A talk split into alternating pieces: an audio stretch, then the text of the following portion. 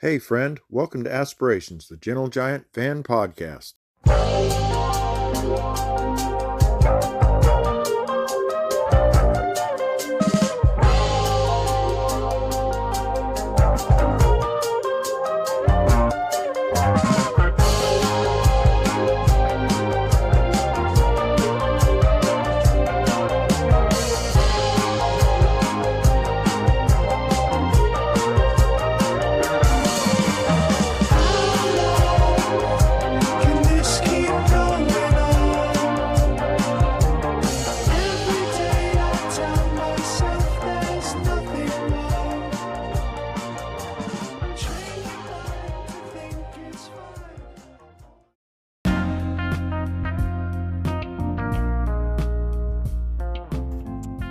Hey, friend, welcome to the podcast.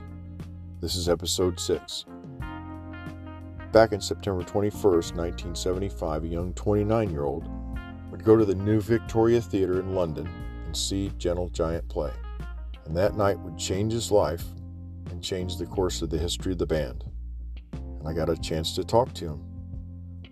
Now, as of right now, a little bit after midnight, August 18th, the Gentle Giant fans that are waiting for this podcast to, to go up, they don't know who my guest is.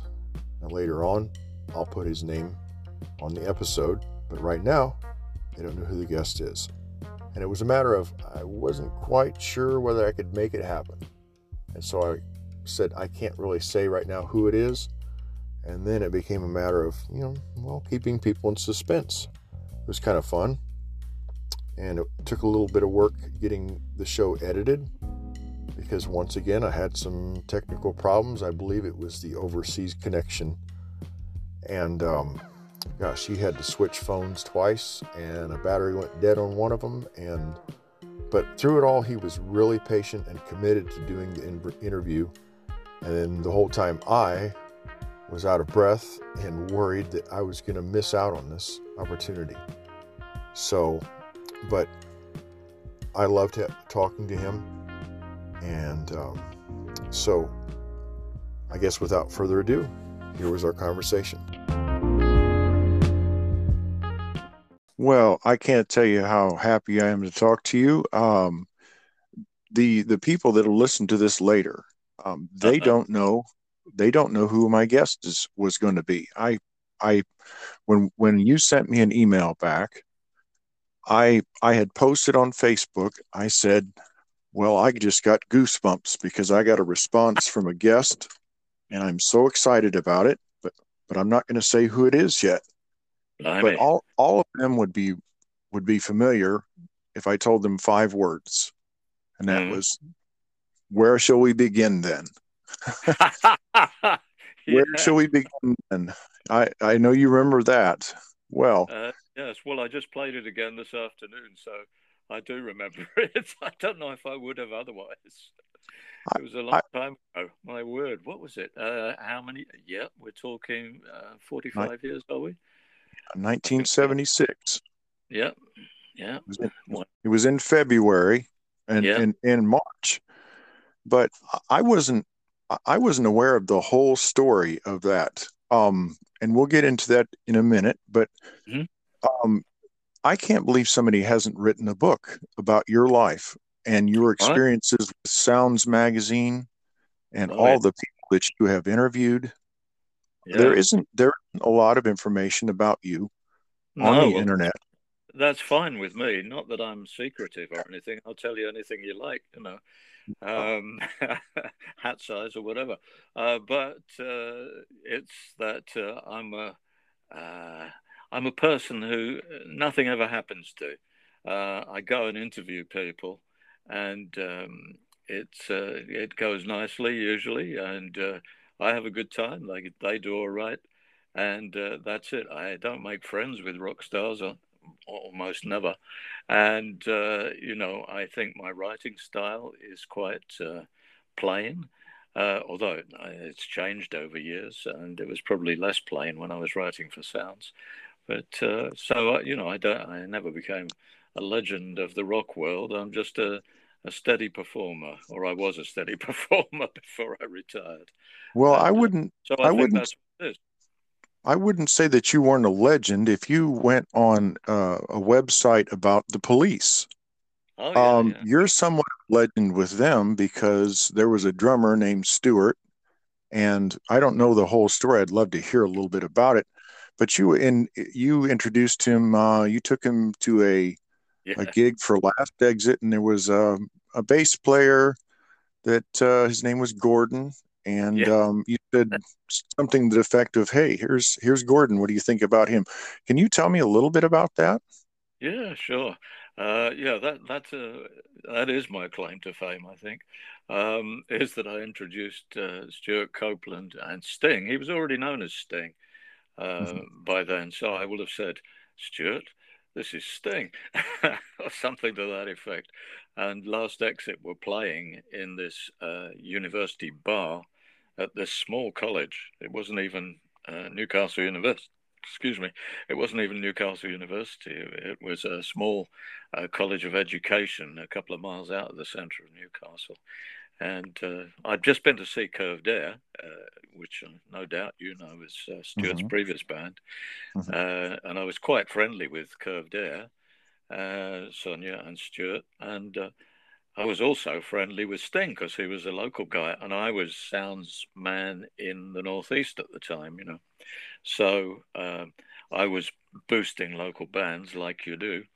And uh, Sting was the big star I discovered. I can't cla lay claim to discovering any other big Mm. stars. A few people who made albums, but Sting Mm. was the big one. And so that was it, you know, one of those uh, completely unconscious, you might say, magic moments where you say, Stewart, Sting, Sting, Stewart. And Hmm. they get chatting a bit. And not over much on the night, I know, but St- uh, Stewart watched him play. And what he was impressed with was his stage presence and his look. And although Sting was playing uh, jazz rock, basically, uh, Hmm. all sorts, but jazz rock, um, he just saw him as a potential frontman. And of course, the music that uh, Stewart was aiming to play in emulation of punk, not couldn't say they were really punk, but in emulation of punk, was um, was fairly dreadful. Um, and Sting thought so, and in due course, Andy Summers thought so. But they managed to evolve into the thing that uh, pivoted around Roxanne, you know, Hmm. because Sting was writing real songs. Um, if um, partly if you slowed down what the initial piece, police were playing. Anyway, Hmm. so we, I, we introduced them. I introduced them, and uh, and then later Stewart rang um, our flat, me and my wife, uh, who wasn't my wife then, but uh, we were living together back then, and uh, and said, "Have you got a phone number for Sting?" And so we gave Stewart the phone number, and so it went, and uh, so Hmm. that how I started the police, and Wow. I don't get a penny royalty. Isn't that shocking? Well, they did. They they you were of such notoriety that you did um, get to go on their 2007 tour. Is that correct? yeah, and then yeah. write a write a uh, a send up of it about 10,000 words in Mojo magazine. Am I correct? I did write a big piece for Mojo magazine. Uh, yes, I wouldn't say it was a send up, but I did write a piece for Mojo magazine, and uh, yeah, yeah, went on the road. I think, uh, I think that was the one where I saw them in Vancouver. Anyway, same old uh, um, three brilliantly articulate blokes. You know, they always were great interviewees, and uh, they remained great interviewees, all three of them. Um, as per in the past, mostly talked to them uh, separately. Mm. Uh, we did have one great radio interview actually, uh, with all three of them in in the room. That was for Radio One here, BBC Radio Oh, One, wow. back in Now, '81. the- or so. Go ahead. I'm sorry. The the town Newcastle that you that Mm. the that the jazz club was in, is that the same town that you work for the Newcastle Eng- uh, Evening Chronicle as an apprentice? That's right. Yes, I was an apprentice journalist on the Evening Chronicle, uh, 1970 to 1972, or three possibly. Uh, yeah, that was it, where I learnt my trade.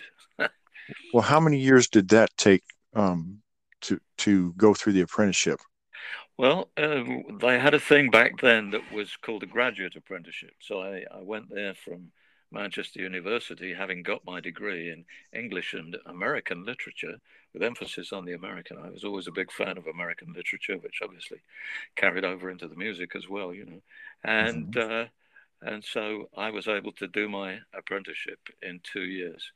Apprenticeships are very, very hard to come by now, but Mm. back then it was a brilliant uh, way of getting into all the basic skills of journalism. You know, of course, it was a very general journalism course. It wasn't about music journalism at all, but it gave you all the tools you wanted. It was Hmm. great. So it, it sounds like, and again, there's very little information out there, Hmm. but it sounds like you you became enamored with music. But there was a was there a Rolling Stones event in Welwyn in 1963 that you you referred to that in a Sounds magazine article. Um, Yeah. And how did that, uh, if I'm correct, how did that change uh, your direction? That that concert. Well, um, I was late to live concerts. Maybe most of us were back then. I rather suspect that was the case.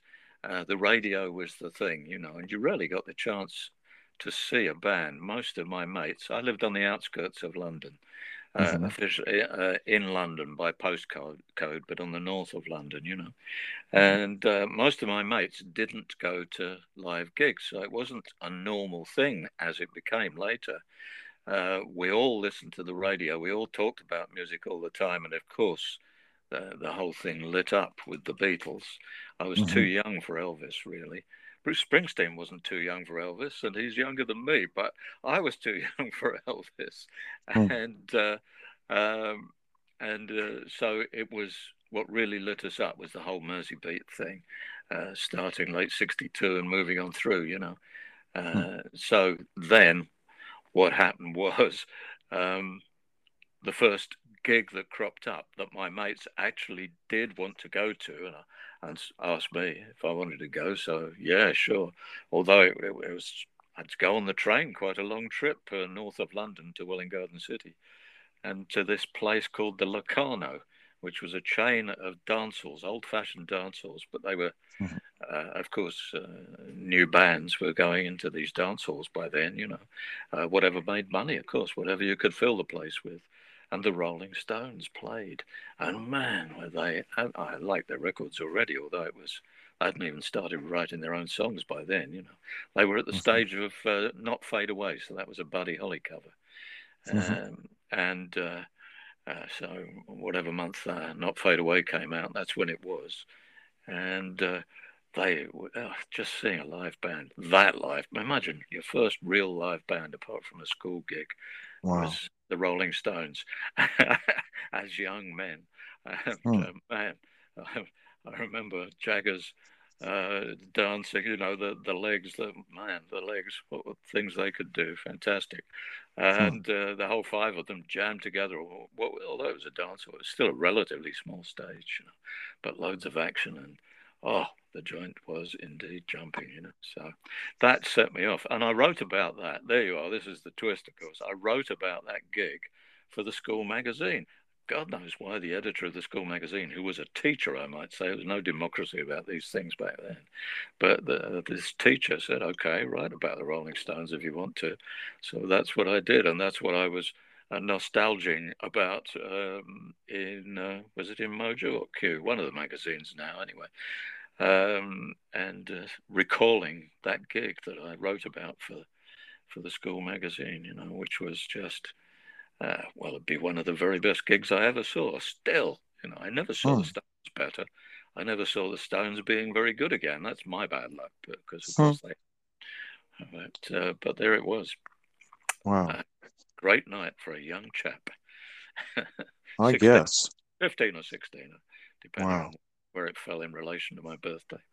Well, when you were apprenticing there at the Evening Evening Chronicle, Hmm. did you see yourself with a like a straight laced just reporting the news career ahead of you, or or did you have ideas of of reporting about music? I mean, No, I was I was straight laced. I remained straight laced, and that's the career I saw myself doing was uh, uh, that kind of journalism. You know, and uh, and uh, that's what I was preparing myself to do, and what I did for mm, some years, you know, four or five years, and I kind of always returned to it a bit because I could always, I could always do it. I'd had all the Mhm. education and the uh, training that you could wish for, you know, so it was within my compass to do anything on the news front.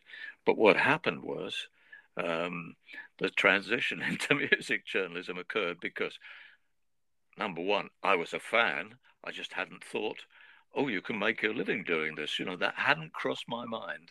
Uh, and I don't think many people did make their living back then, although there was the weekly music papers. But uh, I never uh, thought of working for them. You know, I didn't read them much, um, but I did a bit. But as I say, the radio was the thing. Radio, and then I started buying records. But uh, never had a record player in my home. You know, because we, frankly, we didn't have a lot of money, and that, so that was a luxury, wasn't it? But the radio was there, so who needed records when you've got the radio pouring this stuff out at you all the time? You know, it's just wonderful. Mhm.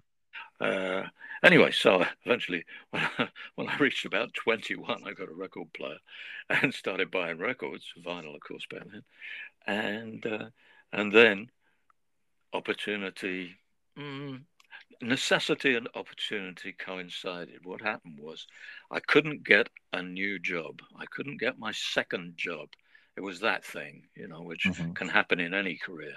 You start in a job, you start looking around thinking, oh, what shall I do next? So you start applying for jobs. Answer, nobody wants you. Nobody wanted me. I always say this to folks when I'm encouraging other journos to keep plugging away, chaps. You know, Mhm. it's. Uh, I think I applied for 175 jobs and got rejected for all of them over Wow. the space of two years. So I was applying at about you know two to three a week and just getting rejected, rejected, rejected. So I did the thing that I'd kind of had in mind because I always liked the idea of being a freelance. Mhm. And so, perforce, I did what I sort of wanted to do. I went freelance. I took the gamble, left my job uh, with the Evening Chronicle, my steady job, which had a you know potential career path ahead of me, and uh, and started freelancing. Well, I was willing to do anything, but of course, as a freelancer, you you pretty much immediately think, oh, now how the hell do I get work apart from the Evening Chronicle might give me Mhm. the odd low-paid story, and so it's like, oh yeah, well, what what do I like? What am I interested in? Uh, all sorts of things. Do you remember where we where we left off? Where were we at? I was talking about God. Oh yeah, going freelance, wasn't it? That was it. Uh, okay, yeah. So going freelance, and uh, it was a matter of looking around for subjects I was interested in. So obviously, uh, pop and rock were was one of those subjects, and then looking around for clients. That which that's what you do as a freelance. Now I had one. It's a disadvantage in UK to be out of London in some respects, you know, but the advantage was I'm not in London, and so use the advantages of where you are is a you know, like a freelance lesson. I'm sure your readers don't need to know this, but it is, and uh, so it was like I contacted all those national weekly news uh, music papers that we had back then. Uh, that was the UK scene, and uh, said, "Would you like someone in Newcastle?" And Sounds was the one who took me up. So I had several years. Oh yeah, several years. What was it about? Oh, six years. Oh, so six or seven years working for Sounds, Mhm. mostly from New. Sorry, are you still there? Yes. Oh, good. I made a slight noise, which I thought was the disconnection noise again. There you go. Yes, I had about six years uh, working from Newcastle mostly, except I was in London for one year. And my movements between Newcastle and London strongly related to um, Gailey uh, as we became uh, more than good friends and so on. And then we ended up back in London in 79 and I worked for loads of other music pay, uh, music magazines and papers and um, Radio One and Radio Four, which are BBC stations, um, through the eighties and nineties and noughties even, you know. Mhm. So it became most of my working life instead of being uh, a digression and a diversion from my original thought, which was I'm going to be a proper journalist Mhm. Music journalists are proper journalists, but you know, uh, one of those all-round news reporters and all that stuff. And there we are. That's how I ended up. That's how I ended up interviewing Gentle Giant for Sounds as well to bring it back to the subject of the day. Well, Sounds Magazine started kind of as an offshoot of, of Melody Maker. And were you, did you know Jack Hutton and Peter Wilkinson? I knew Jack Hutton. I can't remember who Peter Wilkinson was. Was he a co-founder with Jack? And, and um, they wanted to look into different kinds of music than Melody Maker was doing. Yeah. But so, how did you arrive at a finished article? What was the process? Did it go from idea, um, seeing a gig, hearing an Hmm. hearing an album, and then uh, submitting it? It wasn't like regular journalism where, say, an editor would say, "Oh, now go out and, and do this." Uh, Well, so much. No, no, it was uh, it was quite professional in that sense, uh, and uh, it did arise. But of course, you're talking about a subject where enthusiasm is a huge core of what's going on. So the journalists are almost to a person enthusiasts in some way or other, although with different personalities, so they show it in different ways, of course, you know. Uh, but they are that, and so they're all the time suggesting um, artists to interview, uh, and uh, that's clearly the grist is doing features on artists who you tend to like. Although, of Mhm. course, the editors will also sometimes look for uh, a contrary view and uh, uh, put someone on the case who actually doesn't like or has has their doubts about whatever artist, you know. But mostly, it is a strong connection with the enthusiasm of the writer for the artist because that connects with the fans, and um, it is music journalism is very broadly a positive uh, activity because that's what it's based on. It's based on enthusiasm. And uh, so you get a paper like Sounds, a weekly paper like Sounds, which covered uh, over the years all sorts of rock music uh, in the widest sense. And it was always talking to fans who enjoyed that particular kind of music. So there was no contradiction. There was felt not felt to be any contradiction in the paper between covering uh, prog rock and punk and uh, heavy metal and folk as well. All of Mhm. that, you know, it could be encompassed. And Sounds was quite good at that, feeding separate enthusiasms all within the same paper. And that way you've got spin off enjoyment. Um, and, you know, you don't, obviously, you don't presume that your readers only like one kind of music. Uh, they Mhm. have broad tastes. They're, they're intelligent people. You're writing to their um, intelligence. There's no presumption. There is in some forms of journalism, of course, but there's no presum- presumption, I think, in music journalism that your readers are somehow um, uh, beneath you in. Uh, in their intelligence and their education and so on, you're writing about something you share, and so uh, while there may be differences on superficial things like vocabulary, say, or whatever, um, which may relate to uh, what level of education you've had, the enthusiasm carries on through that, and Mm. you can still share very well. And I, I think that's what I don't know how it is today because I stopped writing uh, journalism at all a few years ago when I retired, but um, more or less retired. Uh, I'm writing a music book now, but you know, more or less retired. Uh, and uh, so that's what the communication is about: is sharing uh, the good stuff. Uh, Well, you certainly had a way of sharing things. I I, I was able to um, read several of your articles in, in Sounds. Um, there was a friend that actually was the one that suggested talking to you. His Oh, name yeah. is Peter Peter Needham. He's he's just a Gentle Giant fan. He's seen uh, he's seen Giant play a couple of times, and I couldn't name the, where he saw him, but he said, "Oh, you you." It would be fascinating if you could talk to Phil Sutcliffe ah, and I, I kind of, I kind of said, well, yeah, I'm sure. I- don't think he'd probably respond, and that's when I sent you the email. But he Uh-huh. said, he- he said, um, remembering you really championing championing the band, Yeah. and I don't think people nowadays would would realize how important um, in a band's career uh, a, a, a periodical or magazine uh, like Sounds or Melody Maker could make in their career, uh, either Mhm. from if they were silent about an artist or if they um, gave it a really good or bad review, it, it might make or break the band. And um, several times in reading, um, we in the um, it's a box set that Derek Shulman uh, put out. It's called Unburied Treasure, Mhm. and they compiled several sounds articles, including the one that you did where you actually sat in at Advision with the band Yeah. yeah. and watched the actual recording. And there are Gentle Giant fans that would give their left arm to have had that experience. But Um, so we would love to know. Well, first of all, let's back up and say, when did you stumble upon Gentle Giant? They weren't, you know, No. they weren't, uh, you know, people had to almost stumble upon them, I guess, back then because they they weren't getting the the big write ups. But how did you stumble upon them and and uh, you know be, become interested in them?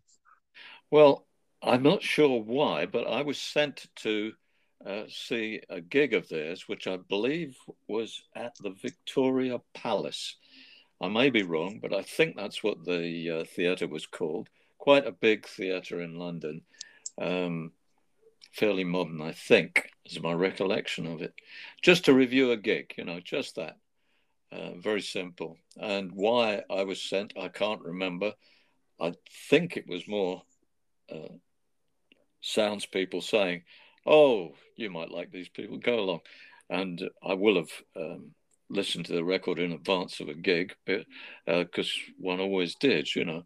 Uh, but I don't think that I'd heard much of them, if anything, um, before I was commissioned to do that review.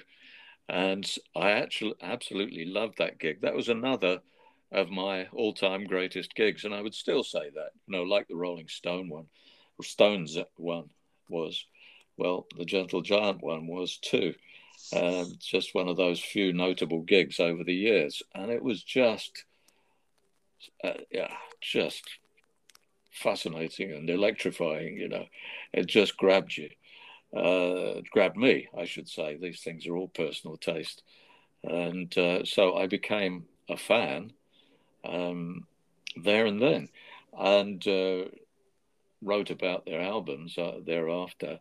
I didn't get much chance to interview them after that because I suppose essentially they didn't didn't really take off commercially, and particularly in UK. They did better commercially in the states, but they they were never massively popular in the UK, and so uh, I never got commissioned to do another feature, as I recall, about them. It was just reviewing albums, uh, which I did. Uh, I see, having looked up the cuttings uh, regularly over the next five years, but uh, you know, it was it was just a, a short-lived thing. Was I got really caught up in them around the time of Free Hand, and then, of course, uh, interview, evidently, um, and uh, really loved what they did. And well, I've just last uh, day, of course, to uh, refresh my memory because it was memory. It really was, and uh, seeing, thinking, why did I like these people? Oh, I see, I see, yeah. Hmm. and the effect was, well, it was it was fascinating in so many ways. But they did have a high-powered physical rock element to them in their own very special way. But it was, to me, it was very physical music as well. And I guess that's how it would connect up with the kick of seeing the Rolling Stones. Reaching out to Gentle Giant. Well, you know, they're not obvious comparisons, but they do connect uh, with the, the physical power of rock and roll is in there in uh, in the Gentle Giant too. Well, the, the Gentle Giant ha- didn't have a ton of people in their corner, so to speak, and Oh. um, I, I I think people gravitated towards some of the bigger name bands. But uh, again, back to your your experience there at Advision. Um, Mhm. so, I mean, did you find the guys? I, I've always heard from everyone that they are down to earth, that they're um, gracious, and Mm. you know they're they're they are who they are. But Mm. um, you, I mean, uh, you had a good experience with them there, and I mean, you enjoyed it, I guess. And Mm. but could you tell me a little bit about that? Well, um, I have a terrible memory, so but what I do remember of it was um, I see it was a series. Having reread the article, you know, I hadn't remembered that it was a series of different occasions. Uh, so it was a lot of work went into that, and uh, we must have agreed that with the editors of, of Sounds as well. You know, that, that this is going to take some time.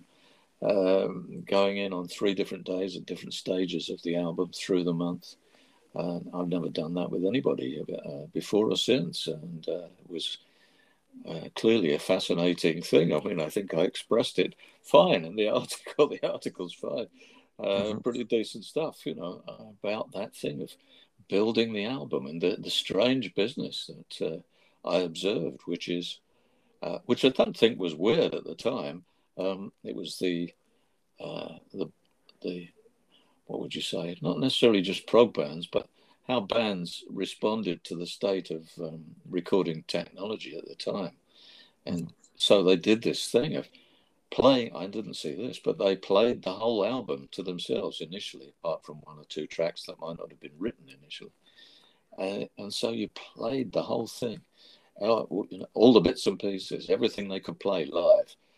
They, they would say, right, okay, well, that's the song.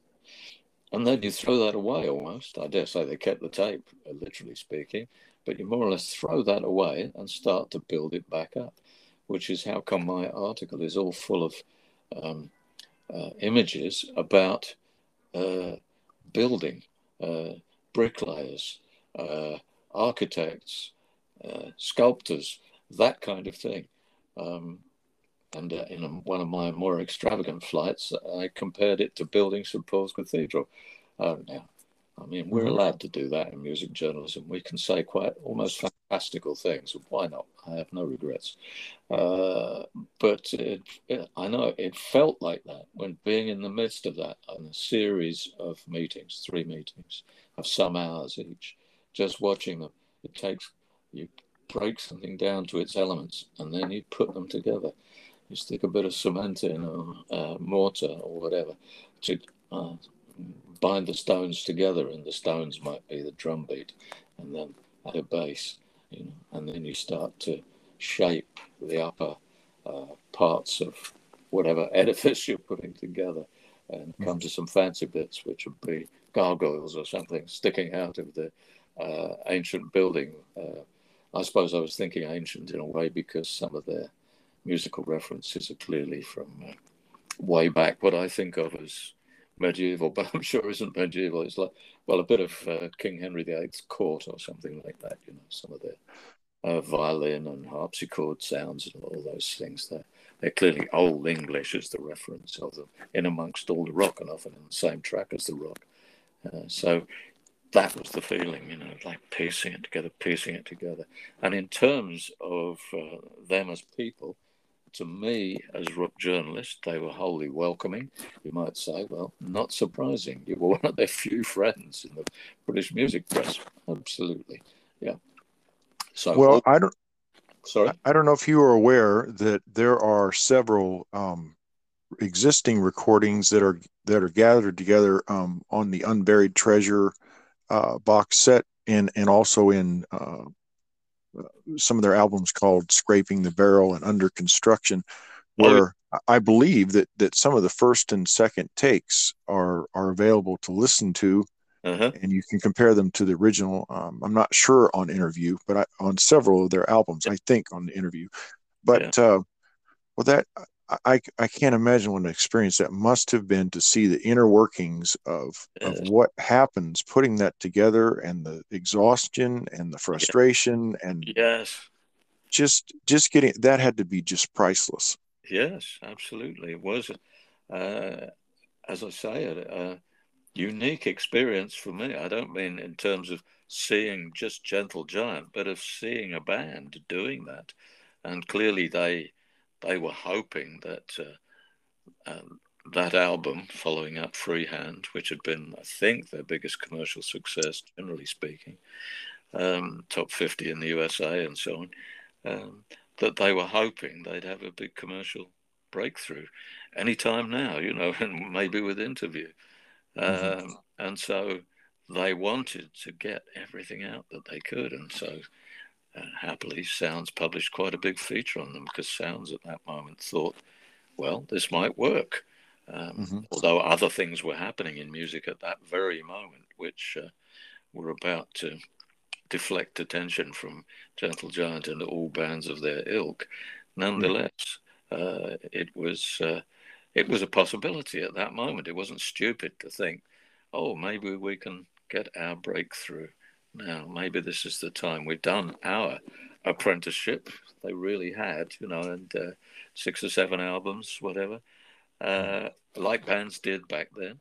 And uh, you could still have a career lift off from that position uh, mm-hmm. to considerable commercial success, which of course they wanted. They'd seen what had happened to Yes, uh, or say Jethro Tull, who are two bands I think have certain musical connections with them.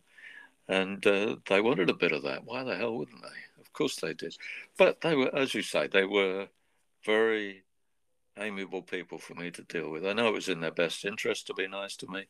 And sure, that's all right. That's the game. We, we all know that. But also, there's there's genuine and there isn't, you know. I think they were just genuine. They had no problem with doing this difficult thing of having me knocking around hour after hour on different days. Wow.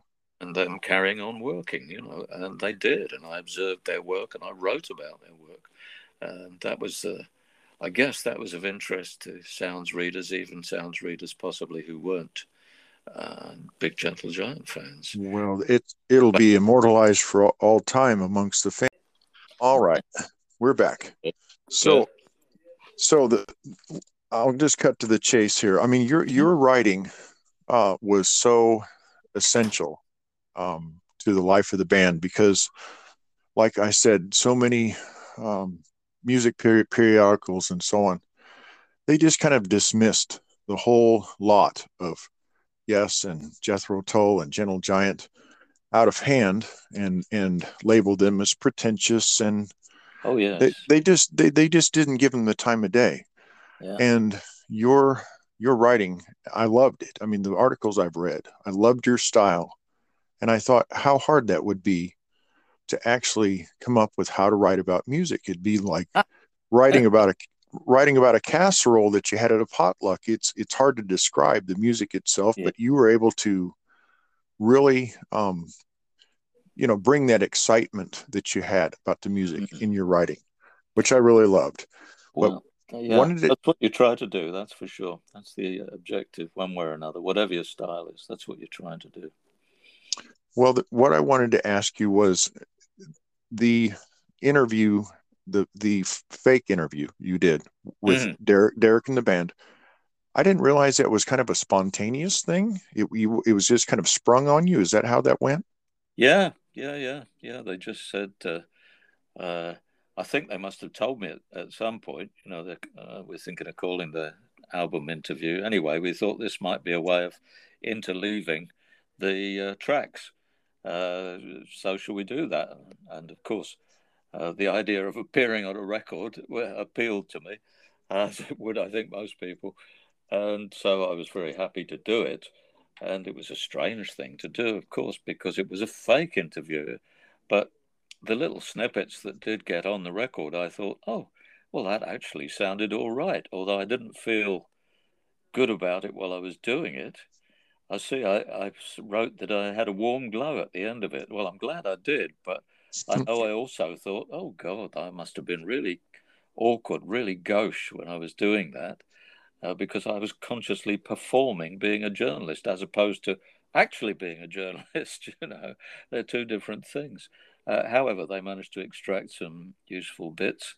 Uh, where shall we begin? And so on. And uh, and so I think it served its purpose. Although I know at one point, um, which I mentioned in the article, they were they said to me, "Oh well, I think maybe we won't put it in after all." And I thought, "Oh, that's a shame. I'd like to be on your record, you know. Of course you would." Uh, but then they changed their mind again and put it on. So there we go. Very pleasing, and there it still is, you know. And it's like, wow, well, that's nice. It's no big deal, but it's very nice that it's uh, it's out there still. Did you get to hear the uh, proclamation fan video that Noah put together? Uh, was back in June of 2020, and um, okay, well, he had Noah had always been bugging his father. Let's get the band together. Why couldn't you reunite? And Derek was like, No, it, it can't happen. It would it would just be a parody of what we were. Yeah, And he kept after him. And when the pandemic hit, um, everybody was secluded. Um, I remember my my uh, I have two seven year olds and a six year old, and they were having to have their schooling over virtual meetings, Zoom or Mm. Skype or whatever. Mm. And I and during that time, of course, Noah was um, he had seen all these musicians doing covers of Gentle Giant songs, and he had an idea. Why not try to get the you know the remaining band members to together virtually and Mm. do a song? And that what they did was they weaved in many of these uh, cover uh, musicians. A couple were friends of mine, and Ah. they said submit your cover version. And then, of course, Ray, who when he was doing the interview album, he he remarked how much he hated doing sound, and it's ironic that now that's what he does. He works. Um, he's he's done um, sound and and uh, mixing and so on for the Sugarcubes and a lot of other bands. yeah. So so Ray was given the task of compiling all these different artists and they're they're playing along with you know Derek and Ray and and Phil and John and uh, Malcolm and they they all were were playing the song Proclamation yeah. and they um they said they announced that it was going to be released and we all couldn't wait for it to come out and when we saw it i mean uh, Jakko Jakszyk and and other uh, you know admirers of theirs were, were on were on the were on the video also wow. and it made it made Prog Magazine's uh, event of the year. And Mm. you'll have to you'll have to look that up on YouTube. We I will. It sounds a very nice thing to do. I'm very glad to hear about it. And there's been a resurgence in interest in Gentle Giant, and I think that was um, if you're not aware, there are me and some fans that are doing a um, it's it's kind of a fan fantasy project trying to get a documentary made about them Mm. and that was one of the reasons um, for the podcast that I'm doing. And I, when we're when we're done recording uh, later on, as I get it edited and published, I will send you links so you can hear. Lovely. But yeah. But I, I just I think all the fans would want to express to you that you are a part of Gentle Giant history and you are held in pretty high regard because you did um, you did write about Gentle Giant and uh, I don't know if their career would have been the same without you. So we're all grateful, and I am grateful to you for taking the time and the patience to deal with all the technology glitches along the way. No I was a bit I was a bit nervous because this is my third interview, and you've you've inter- th- interviewed thousands, but I oh, can't really? tell you. I've done three interviews. Good heavens. What's your day job? I drive a truck. I drive a tanker truck, and I uh, haul uh, liquid sugar, and and uh, so that's what I do for a living. Wow. But uh, Well, but uh, how nice to. I mean, I'm, I'm not presuming that that's not enjoyable. If you, as long as you like driving, I guess that's a fine job. But uh, oh yeah, it's nice to have uh, these other things as a as a creative sideline as well. I'm sure. well, I, I really appreciate your taking the time, and uh, I- I just this has been a real a real treat. I'll always remember this, and uh, what an honor. And I'll, I'll send you an email, and and hopefully we'll keep in contact. But uh, Anytime. yes, well, thank you again for all the fans, and um, it it was uh, it was just an honor to talk to you. That's uh, well, it was a great pleasure for me. That's for sure. Remembering old times, you know what us old geezers are like. we like Well. all that. Well, with that, I'll let you go, and and uh, I hope All you and your family well, all the best to you and your family, and also to Yeah. all those Gentle Giant fans. It's uh, it's uh, they're all lovely memories, and the music is still there, still lives, doesn't it? So that's the fine thing. Sure does. Yeah. Well, thank you so much, and you you be safe and and have a good year. Okay, all the best, All right. Kirk. Bye bye. Thank you. Bye bye. Bye.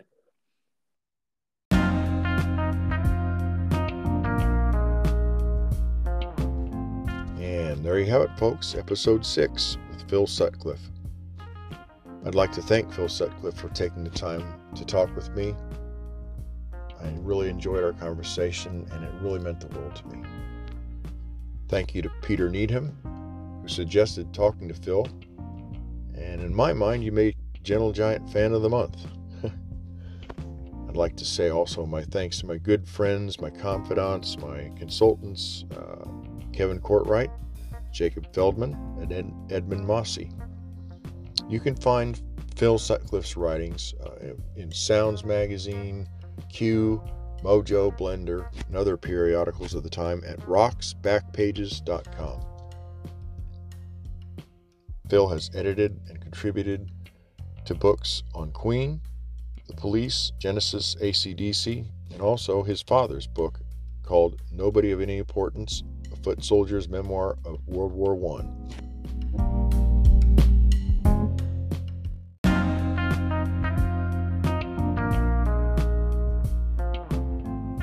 Well, that's about all I have for you. This has been episode six, and I want to take you out with a song by Eccentric Orbit. Bill and Madeline Nolan, that's their band, along with Rick Landwehr, Tom Benson, and the late Mark Sulla. You might know Bill from his work on Giant Tracks and Giant for Life, their songs In a Glass House and Just the Same. So here is Eccentric Orbit with Marilyn Monroebot.